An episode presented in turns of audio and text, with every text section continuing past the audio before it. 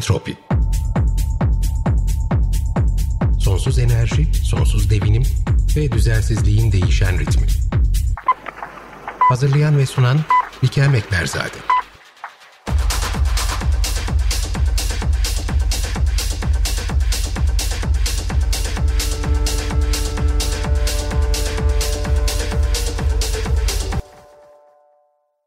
Çekoslovakya doğumlu İngiliz oyun yazarı Sir Tom Stoppard, eğer amacın dünyayı değiştirmekse gazetecilik acil ve kısa vadeli bir silahtır der. Az sonra konuğumuz gazeteci Sedat Aral ile birlikte Kazakistan'da yaşananlar ekseninde özellikle savaş ve iç karışıklıklarda basın ve gazetecilerin rolünü konuşacağız. Bugün günlerden 10 Ocak 2022 Entropi'ye hoş geldiniz. Sevgili Sedat hoş geldin. Sen ve Entropi'deki ikinci programımız. Artık sen de Entropi ailesinin kadim bir üyesisin. Şimdi birinci programda e, Afganistan'a biraz bakmıştık birlikte. Senin deneyimlerinden, orada oradaki tanıklıklarından ve tanıdıklarından bahsetmiştik ve bugün orada neler oluyor, neler olabilir onları konuştuk. Daha önce neler oldu aslında onları konuşmuştuk. Biz aslında seninle bir ikinci program yapmayı planlıyorduk. Biraz gazeteciliğe girelim, e, basın olarak neredeyiz? Hani iğneyi başkalarını çuvaldızı kendimize batıralım. Bütün bu süreç içerisinde biz neler yaptık ya da nelere tanıklık olduk onları konuşalım diyorduk derken yakın zamanda önümüze bir Kazakistan gündemi geldi. Şimdi iki şey aslında bugün biz bu programda biraz birleştirmeye çalışacağız. Bunlardan bir tanesi Kazakistan'da neler oluyor, nasıl bu noktaya gelindi? Onu çözümlerken aslında çok karmaşık bir hikaye değil. Ee, ben hemen burada 15 saniyelik kısa versiyonumu dinleyicilerimize sunayım. 1991'de Sovyet Sosyalist Cumhuriyetler Birliği'nin çözülmesi sonrasında Kazakistan bağımsızlığına kavuşuyor ve başa Nazarbayev geçiyor. Nazarbayev geçtikten sonra da gitmiyor, kalıyor orada. İlk önce başkenti değiştiriyor. Almaty'den e, Astana'ya geçiyorlar. Astana'nın ismi değişiyor. İşte her yerde Nazarbayev'in biz heykellerini görmeye başlıyoruz. 2003'te ben e, Kazakistan'dayken gerek Almaty gerek Astana gerçekten gelişmiş güzel şehirler olarak gözüküyor ve zaten ülke de kendi içerisinde aslında çok küçük bir nüfus barındıran fakat çok geniş bir ülke neredeyse Batı Avrupa'nın tamamını e, kaplayabilecek bir yüz ölçümüne sahip ve yaklaşık 18-19 milyon kişi 2021 verilerine göre az nüfuslu, çok büyük, petrol ve gaz rezervleri açısından zengin. Dolayısıyla özellikle büyük şehirlerdeki elitin e, hiçbir şekilde e, finansal sıkıntı çekmediği bir ülke. Böyle bir süreç içerisinde Nazarbayev e, başkanlığı yakın dönem içerisinde bırakıyor. E, arkasına yeni başkanımız LPG fiyatlarını yani likit petrol gaz fiyatlarını üzerindeki tavanı kaldırdığı zaman yani dış, yabancı basında anlatılan e, bizim izlediğimiz hikayenin kronolojisi bu şekilde gelişiyor. Sokaklarda insanlar hem enflasyonu artık kontrol edilemez seviyelere geldiğini düşündükleri enflasyonu hem de e, yakıt fiyatlarının birden e, ikiye katlamasını protesto etmeye başlıyorlar.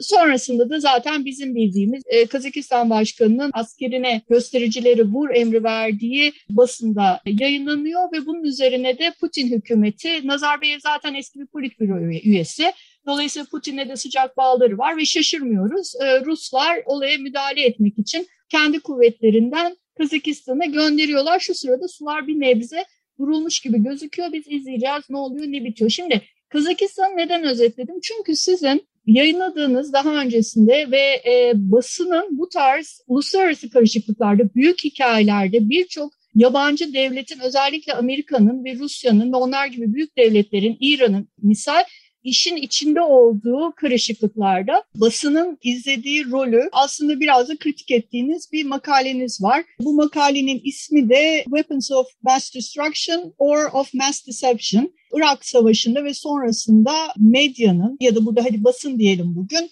e, basının e, rolüne bakıyorsunuz ve onlar e, ne şekilde bir yönlendirme yaptılar, yaptılar mı, yapmadılar mı?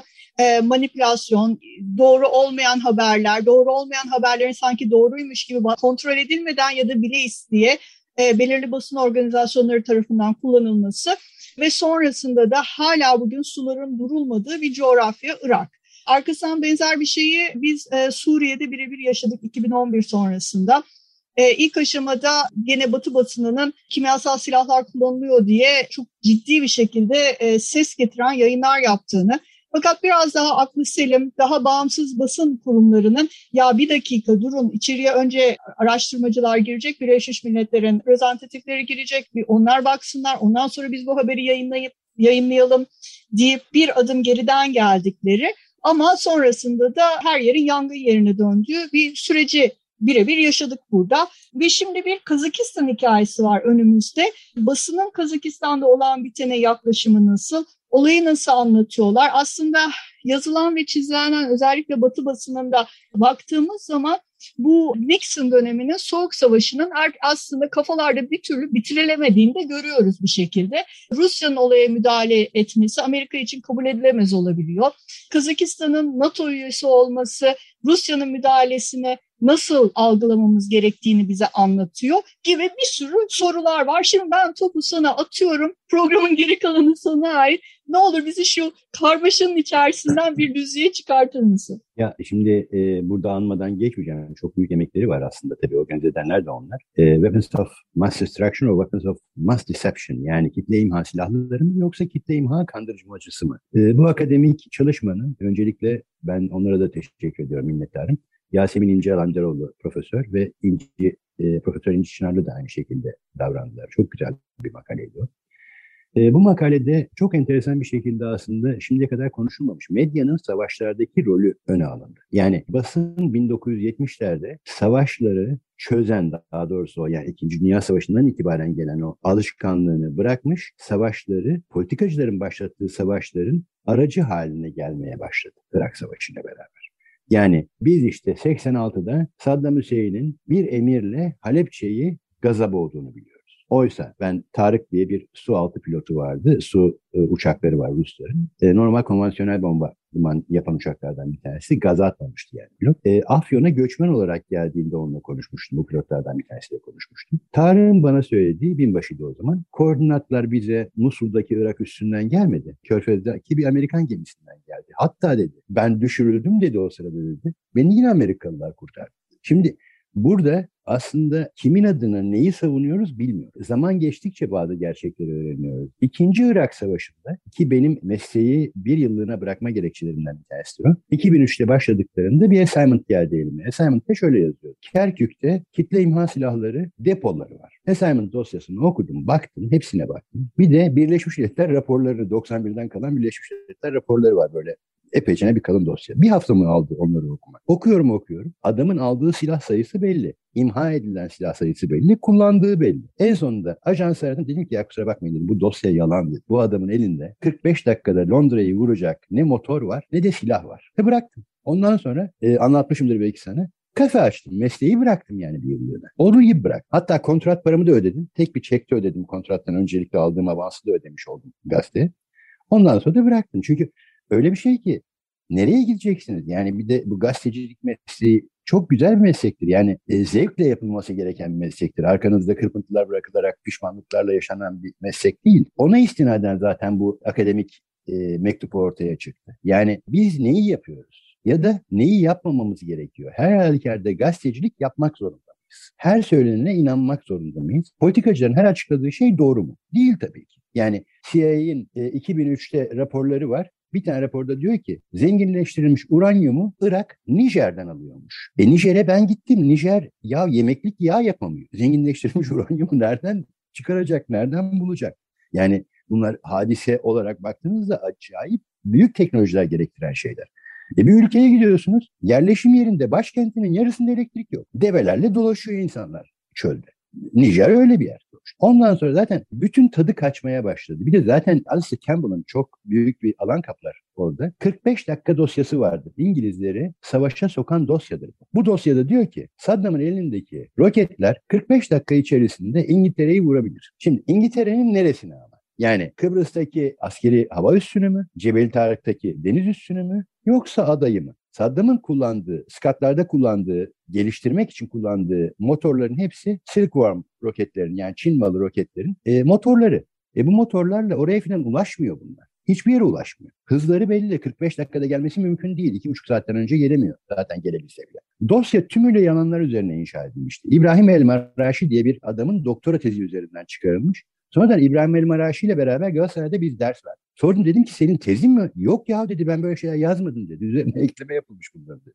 Yani tümüyle biz bir yalan üzerine İngiltere devleti tümüyle bir yalan üzerine savaşıyor. Şimdi Kazakistan, Afganistan haberlerinde bakıyoruz. Suriye'ye bakıyoruz. Suriye'de ben haberleri dinliyorum. BBC'ler, koca koca kanallar çıkıyorlar. Çeçenistan'dan getirilmiş kafa kesici cihatçılara Suriyeli özgürlük savaşları diye başlıyorlar. Ya bunlar özgürlük savaşçısı falan değil, bunlar paralı asker. Orada zaten kaymalar başladı. Suriye ile beraber acayip bir soru işareti çıkmaya başladı medya üzerinde. Çünkü maalesef liberal politize olmuş editöryalar hükümetlerle acayip alışverişe girmeye başladılar. Bir takım politize olmuş gruplarla çok büyük iş ilişkilerine girmeye başladılar. Ve Corporation America ve Corporation Europe'la çok acayip fantastik ilişkiler kurmaya başladılar. Parasal ilişkiler kurmaya başladılar yani. E bu parasal ilişkilerde sonucunda savaşların ana gerekçesi her zaman paradır. Hiçbir zaman mutluluk ve saadet falan değildir. Demokrasi hiç değildir. Hatta biz ne diyoruz? E, yani parayı izlediğin zaman Suçluyu savaşların bulursun. aslında Tabii. aynen ipuçlarını en, en net şekilde görebiliyoruz. Şimdi öyle bir yere geldi ki mesela e, Suriye'deki olaylardan sonra biz anladık ki şirket politikalarına uygunsa savaşlar başlıyor. Şirket politikalarına uygun değilse başlamıyor. Çünkü dönüşüm dönemiydi inşaat firmalarının ellerinde yani İkinci Dünya Savaşı'ndan kalma bir endüstri var hala Amerika'da ve Avrupa'da. Yani ağır çelik endüstrisi ve inşaat endüstrisine dayanan bir endüstri var. En fazla istihdamı da bunlar yapıyor.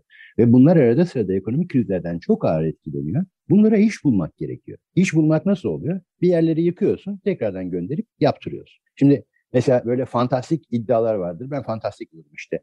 Enerji kaynakları bile bunların hiçbirisi değil aslında mesela. Enerji kaynaklarının fiyatı vardır. Kazakistan veya da Irak size satar. O fiyatı pompaya yansıtırsınız. Zaten sonuçta o aracılığı yapıp yine para kazanırsınız. Ama asıl hikaye şu.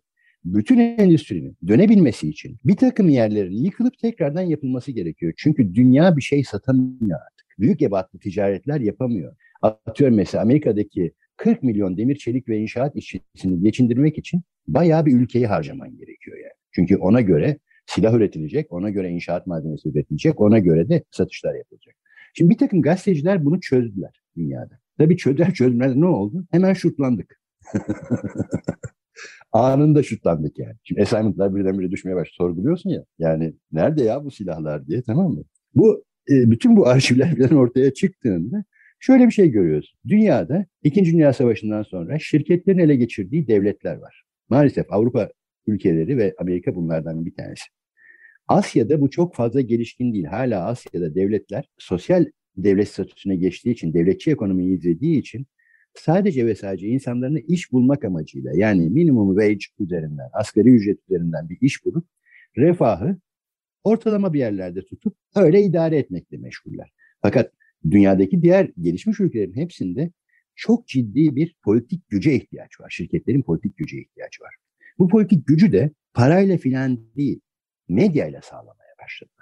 Kesinlikle lobiler ve onların sektörlere akıttığı finansman. Biz buna örneğin Diklenkaya'da da e, işlediğimiz özellikle fosil yakıtlar ekseninde şirketler ve politika bağlantısını ve onunla birlikte de bazı basın organlarının da aynı şekilde bu döngünün içerisinde e, yer aldığını gördük. Yani Avrupa'ya dönersek, Avrupa'daki e, basın yaklaşımına dönersek aslında belki de Yugoslavya'da yani e, Bosna Savaşı'nın sürecinde Ozogadanje gazetesi bombalandığı zaman ve o bina yerle bir edildiği zaman aslında sembolik olarak bizim anladığımız şekilde objektif gazeteciliğinde belki de sonu gelmeye başlamış mıydı? Söyleyebilir miyiz? Zaten zaten şöyle yani Yugoslavya bu sürecin başladığı yerlerden bir tanesi çok önemli bir yere geldin sen. Aslında yani İran-Irak Savaşı bildiğimiz son konvansiyonel savaştı. Yani süngü savaşıydı. Askerler birbirleriyle karşılaşıyorlardı.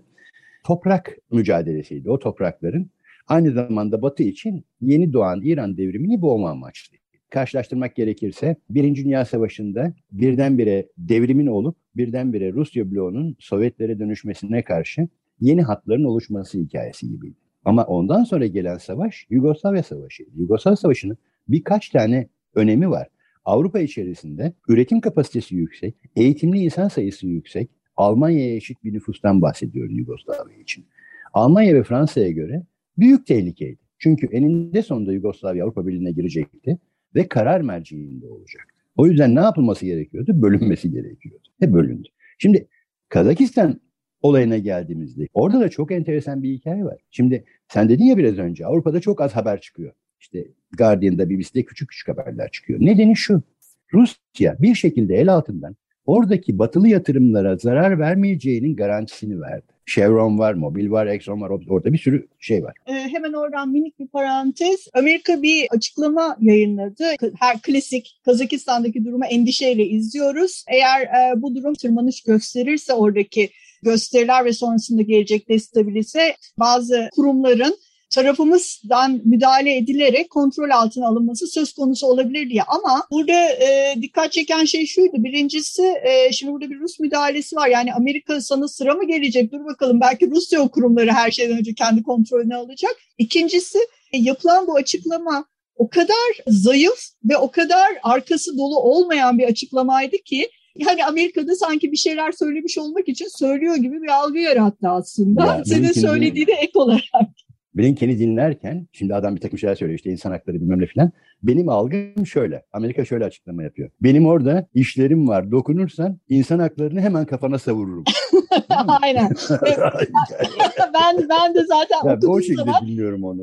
evet ben de ben de Amerika'dan gelen açıklamaları okuduğum zaman aynen benim çıkarlarıma zarar verirseniz ben de insan haklarını ben de insan hakları kartını kullanırım. Yani, yani hikaye yoksa oradaki insanlarla hiçbir alakası yok. Umurunda bile değil. Amerika'nın neredeki insanlarla alakası var Allah aşkına? Yani Avrupa'nın kiminle alakası var? Yani bunlar doğuştan emperyalist adamlar gittikleri her yeri kurutmuşlar işte. Doğru ama ama Rusya'nın aslında e, orayla ilgili hala organik e, ilişkileri var. Çünkü bunlar Ermenistan, Kazakistan, e, Rusya başta olmak üzere değil mi? Bir güvenlik ittifakında içerisindeler aynı zamanda. Hem bir de şöyle bir şey var tabii çok büyük bir Rus nüfusu var. Nüfusun yarısı Rus orada. Tabii. Yarısına, yarısına yakını Rus. Yani Çin, e, Çince ve Rusça ikinci dili kalıyor. Gerçi Türkçe birinci dil hala Kazakistan'da ama Türklerin çok büyük kısmı hala rural bölgede derdi. Biliyorsun mi Kazakistan çok enteresan bir yerde. Halkı politize değildir. Çok uzak yerleşimler var. Ben orada aylarca kaldım. Çok tatlı insanlar aslında. Yani bizim bildiğimiz o acayip böyle bir savaşçı bilmem ne falan hikayesi yok. Yok hayır yok. yok.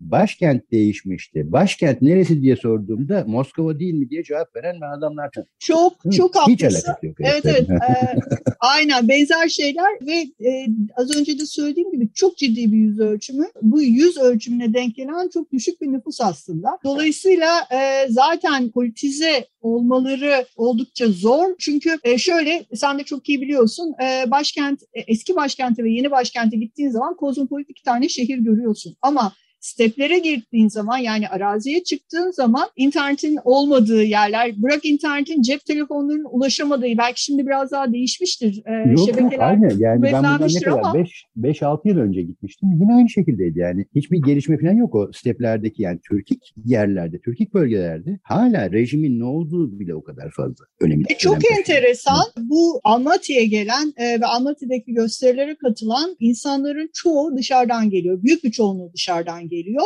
E, ve bu kadar politize olmamış olmadığını şu anda senle beraber kanaat getirdiğimiz bir ülkede bu kadar düşük bir nüfusun da aynı zamanda bu kadar geniş bir coğrafyaya yayılmış olduğu bir ülkede bu insanların bu gösterileri katılacak hale gelmeleri bunu nasıl yorumluyorsun? Şimdi batıda havzalar, genellikle işçi alanları batıda. Gelenlerin birçoğunda da şöyle bir şey var tabii yani oraya çok fena, Türkiye'den çok fena dinci kitleler ihraç edildi. Yani Gülen cemaati gibi bir takım kitleler ki bunlar direkt olarak teröre karışmazlarsa ki karıştıklarına ben bazen inanıyorum. Terör hareketlerini çok iyi mobilize edebilen örgütlenmeler bunlar. Şimdi orada halk gerçekten gaz için ayaklandı. Yani gaz fiyatları için ayaklandı. Çünkü o 15 yıldır falan giden bir hikayede o tartışmaya. Yani ben niye bedavaya ısınamıyorum? Çünkü bir de e, bütün Sovyet Cumhuriyetlerinde şöyle bir şey vardır. Yani Sovyetlerde para ödemedikleri şeylere para ödemeye başladı adam. Tabii Yok, tabii kesinlikle şey. ve yani, bu, özellikle bu cumhuriyet aynen hatırlarsın yani evlere gittiğin zaman mesela bu cumhuriyetlerde e, yani Sovyetler Birliği'nden kopan e, Azerbaycan keza Kazakistan, Kırgızistan hepsinde aynıdır hemen hemen. Geceleyin ocaklar yani bildiğimiz yemek pişirmek için tabii kullanılan yanar, ocaklar açık yanarlar. bırakılır. Tabii açık bırakılır. Tabii tabii. Yani şimdi çünkü insanlar gidip fatura ödemezlerdi. Maaşlarından belli bir kesintiyle. Onu o kesintiyi bilmezlerdi bile ne kadar olduğunu. Elektrik ve elektrik, su ve gaz aslında insanlar bedava olduğuna inanıyorlardı. Ufak kesintiler yapıldığını biliyorum maaşlarından ama sonucunda herkese, herkesle bir soyut sorgulaması var. Biz niye bu kadar para ödemeye başladık? E, benzin acayip ucuz bir şeydi. Çünkü zaten e, belli marka arabaları vardı. Bir de bölgede doğum oranı çok yüksek değildir orada. Yani üreme oranı çok nüfus yoğunluğunu artıran bir seviyede değildir. O yüzden de yaşlı kuşak var. Yani hala Sovyet dönemini hatırlayan insanlar çok. Gösteriler çıkmaya başladıktan sonra çok büyük ihtimalle radikalleşmiş çünkü Suriye Savaşı'ndan da oraya insan gönderildi. Yani Suriye Savaşı bittikten sonra bir sürü Uygur barınabileceği yerlerden bir tanesidir Kazakistan ve Kırgızistan. İşte o bölgeden gelme cihatçı gruplar falan Kazakistan'daki o bir takım rural bölgelerde rahat etmeye başladılar. Bunları da çok büyük ihtimalle Amerika kullanıyor. Yani kanıtlamak çok zor. Aslında çok da zor değil. Yani o bağlantıları çıkarmak da çok zor değildir. Çünkü taşımayı yapanlar kimler diye sorarsan zaten ortaya çıkar. Ee, çok büyük ihtimalle o gösterilerde silah dağıtılma hikayesi şeyi getirdi. Herkes bunu fırsat olarak gördü. Ruslar da fırsat olarak gördü. Wow dedi harika buraya da cihatçılar geliyor. Ben bunu acayip iyi promote ederim. Girerim oraya. Suriye'de 20 yıl kalacaksam burada 60 yıl kalırım. Şimdi herkes bu hesaplara girdi. Bu hesaplara girenlerden tabii hesapları bu ara en fazla çöken yerlerden bir tanesi Amerika. Çünkü administrasyonu artık bu kadar fazla bunalımla baş edemiyor. Eskiden odaklanabiliyordu. Nereye odaklanıyordu? Irak'a odaklanıyordu. Nereye odaklanıyordu? Vietnam'a odaklanıyor. E şimdi bin parça Venezuela'ya odaklanmaya çalışıyor, başka bir yere odaklanmaya çalışıyor. Yani geçikiyor reaksiyonları. Farkında mısın? Eskiden bu kadar gecikmezdi. Anında bir açıklama geliyor. Olaylar başladı. Üç Gecikiyor ve e, isteksizler aslında. Yani senin de dediğin gibi ben e, baktığım zaman açıkçası yorgun bir e, Amerikan dış politikası görüyorum. Artık biraz içeriye odaklanmak isteyen bir hükümet görüyorum. Biraz kendi içerisindeki problem. Çünkü bir yandan onlar da herkes gibi Covid'in e, sonrasıyla mücadele ediyorlar. Ciddi bir ekonomik e, daralma e, ve potansiyel yüksek bir enflasyonla mücadele ediyorlar kendi enerji politikalarını bir şekilde e, güncellemek zorundalar bu yeni yeşil mutabakat çerçevesinde ve bütün bunları yapmaya çalışırken işte yok Afganistan'mış, Irak'mış artık onları ilgilendirmiyor o kadar fazla çünkü bir de, başka bir öncelikleri şey var. var. Eskiden Amerika bu savaşlarla endüstrisini değiştirebiliyordu. Pandemi başladığında buna ihtiyacı kalmadı. Yeni model bir gazeteci gerekiyor bu sistemin içerisinde. Basınla ilişkimiz var ya. Daha çok kültür tüketen, daha devletlerin yönetimlerin pragmatist olabileceğini düşünüp ve çok iyi arşiv taraması yapabilen gazeteciye ihtiyaç var. E, dünyadaki gazetecilik bununla baş edebilir mi? Hayır baş edemez. Çünkü bütün yaptığı şey Google'dan bir şeyi araştırıp oradaki kaynaklarda varsa bakmak, onun dışından ondan daha ileriye gidemiyor. E bu da neye mal oluyor? Bu da sonucunda Suriye Savaşı'nda yanlış tarafı desteklemeye mal oluyor. Beş yıl boyunca bütün dünya basını yanlış tarafı destekledi. Ve şimdi sessizce hepsi çıkmaya çalışıyorlar orada. ya ama iz bırakmadan. Mesela şeye bakıyorsun, Türkiye basınına bak bakıyorsun. Hiç bahsetmiyor. Islık çalıyorlar şu anda. Ya sen desteklemiyor musun bu savaşı? Yok ya bak bakıyorduk o zaman. Hata yaptığını da bir şekilde söyleyemiyor. Kazakistan'a, Kazakistan'ın değişik bir formu vardı dünya basınında. Herkes Suriye'de hata yaptığını biliyor. Ben şunu üfleyerek yiyeyim hikayesinde şu anda herkes. Sürekli düşünmeden karar verdiler. Bir de parametreleri, alınmış parametreleri göremiyordu. Bizler gibi yetişmedi şimdiki dönemde. Ve sahayı tanımıyorlar. Öyle değil mi Sedat? Yani en son e, şimdi e, şöyle gerçekten e, mümkün olduğu kadar detaylı taramaya çalışıyorum kim ne yazıyor diye. Sahada muhabiri olan da çok az ülke var. E, bunlar orada e, finansal çıkarları olan ülkeler ve genellikle e, oradaki işte fosil yakıtlar, üretim, enerji sektörünü izlemeye e, yönelik e, çalışan e, basın mensupları şu anda biraz sudan çıkmış balık gibiler. E, çünkü birden kendilerini sokak gösterilerini haberleştirmeye, e, sokak muhabirliği yapmaya başlarken buldular. Bu da böyle günümüzün geldiği masa başı gazeteciliğinin Ama belki bir yansıması. Yani e, alanda olmak da fayda etmiyor. Alanda ne olarak olduğunu çok önemli artık bir kere. Yani bir de neyi ee, izlemen gerektiğini tabii, bilmen gerekiyor tabii. değil mi? Şimdi e, orada zaten dedim ya yani bizler dünya piyasasında iyi yetişmiş gazeteciler. Yani iyi yetişmiş derken hem hızlı hareket edebiliyorduk hem de satrançların ne olduğunu görebiliyorduk. Yani kültürü tanıyorsun. Mesela bize göre en büyük gazeteci ne bildiğini bilen adam değildi, ne bilmediğini bilen adam. E buradan geldik her şeyi bilen adamlara. Hı. En büyük sorunumuz şu anda. Yani Suriye'de de bu karşımıza çıktı. Neyi bilmediğini bilmeyen gazeteci kadar tehlikeli bir şey. Öncelikle neyi bilmediğini bilmen gerekiyor ki öğrenip aktarabilesin diye. Yoksa fena oluyor ortalık. Yani mesela Kazakistan örneğinde yüzlerce adam bir şeyler yazıyor. Fakat hep dikkatimi çeken bir hikaye. Birdenbire silah dağıtıldı. Silah çok ayan beyan bir şey değil oradaki topluluklar için. E, bu Suriye'yi anımsatıyor azıcık. Birdenbire silahlı. Çünkü Suriye'de biliyorsun değil mi? Camilerde insanlar önce bir protestolarla başladı. Son derece masumdu. Birdenbire cami çıkışlarında insanların silahları olmaya başladı. Aslında Suriye'yi hatırlatıyor. Ben biraz daha öncesine gideceğim. E, 2005'te Darfur'u hatırlatıyor. Furkan Mesela gibi. Can Cevit'in e, silahı yok. E, birden Beşir hükümeti Can Cevit'i silahlandırdı ve bunu da enteresan bir şekilde yardım paralarıyla yaptı. Benzer bir şey Çad'da da oldu. E, Çad'da uluslararası da aynı şey oldu. Yani ama Evet. asıl hikaye bu silahları bunlara kim satıyor? Bunların silah üretme kapasitesi yok ki. yok. Kesinlikle bu silahlar satın alınıyordu. Para yardım fonlarından karşılanıyordu. Biz o zaman bunu çok haber yaptık. Yugoslavya'da da biliniyordu bu. Irak'ta da biliniyordu. Suriye'de de biliniyordu. Yani so- çok çok ciddi sorunlarımız var. Tü- Dünyadaki gazetecilikte ki Türkiye'ye yansıması felaket oldu. Yani Türkiye'de artık kendinden geçmiş takım gazeteciler var. Şöyle Kendisi yapalım. bile neden bahsettiğini bilmiyor. Şöyle yapalım. Bugün biraz Kazakistan eksenli ağırlıklı olarak konuştuk ama dediğim gibi e, Sedat sen artık Entropi ailesinin bir parçasısın. Bugün e, biraz gazeteciliğe ve biraz basının geldiği yere çok az da olsa dokunduk. E, ama eksik kaldı. E, ilerleyen günlerde buna seninle devam etmeyi çok isterim. Kesinlikle çok ihtiyaç var buna Bikem. Yani özellikle bizimki gibi şimdi batıdaki ülkelerde bir takım cepler var. Yani burada görüyorsun mesela sabah kuşağında iki tane eski usul adam çıkıyor. Bunlar bunlar bunlar yanlış diyor. Yanlış diyebilecek insanlar var. Ama Türkiye'de artık bu da kalmadı. Çünkü yanlış dediğinde birdenbire faşist diyor sana. Ya sen yanlışsın kardeşim. İyi de faşizmle Kazakistan'daki olayları yanlış aktarıyorsunuz demenin ne alakası var?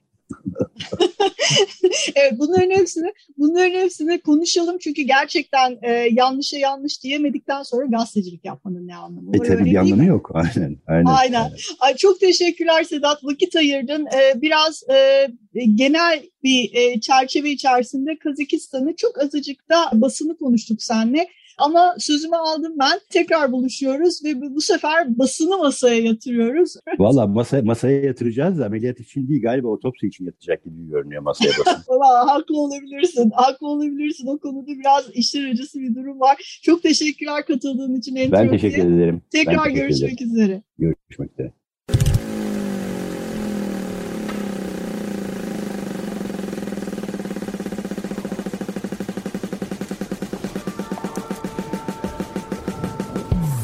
Entropi Sonsuz enerji, sonsuz devinim ve düzensizliğin değişen ritmi. Hazırlayan ve sunan Bikem Ekberzade.